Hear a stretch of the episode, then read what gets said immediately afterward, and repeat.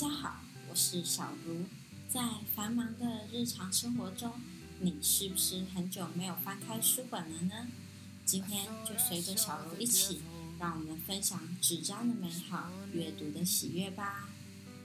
有时候封面离奇更胜黑色喜剧，有时候阴晦败坏犹如厚骨腐肉。然而暖时却如三月春阳，离去时总令人流连难舍。这是人间一个比鬼域更奇幻的所在。这里有一段笑泪并成的真人实事，欢迎莅临。今天要和大家分享的是一本叫做《比鬼故事更可怕的是你我身边的故事》，来自少女老王。月经来潮时，要隐晦的说那个来校园。制服里除了内衣，还要加一层小背心，避免暴露。校园热门的霸凌人选天气莫测高深。唯恐哪天醒来换成了自己。过年家族聚会总以碎念八卦作为关爱的表达。职场里不管多拼命，永远有前辈老鸟说：“哎，这你不懂。”长辈至上期间，往往是数十年爱恨情仇的总结算，而我们还是不轻易对别人说爱，直到生命尽头。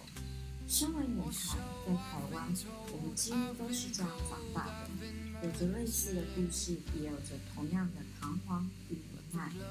少女老王在媒体圈工作数年，采访过无数人，才发现最荒诞离奇的是你我身边的故事。而那各种无人愿意收复的异常，却是我们日复一日的日常，渐渐习以为常。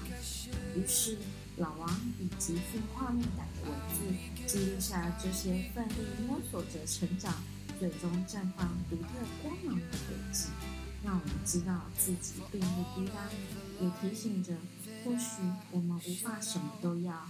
但千万不要连自己都丢掉，就让那些来不及的事，让我们成为更好的人吧。女孩，那些强加解释的标签都不属于你，甚至风吹就会掉，千万不要捡起来再往身上贴，因为你是那么的耀眼。今天的分享就到这边，我们下次再会。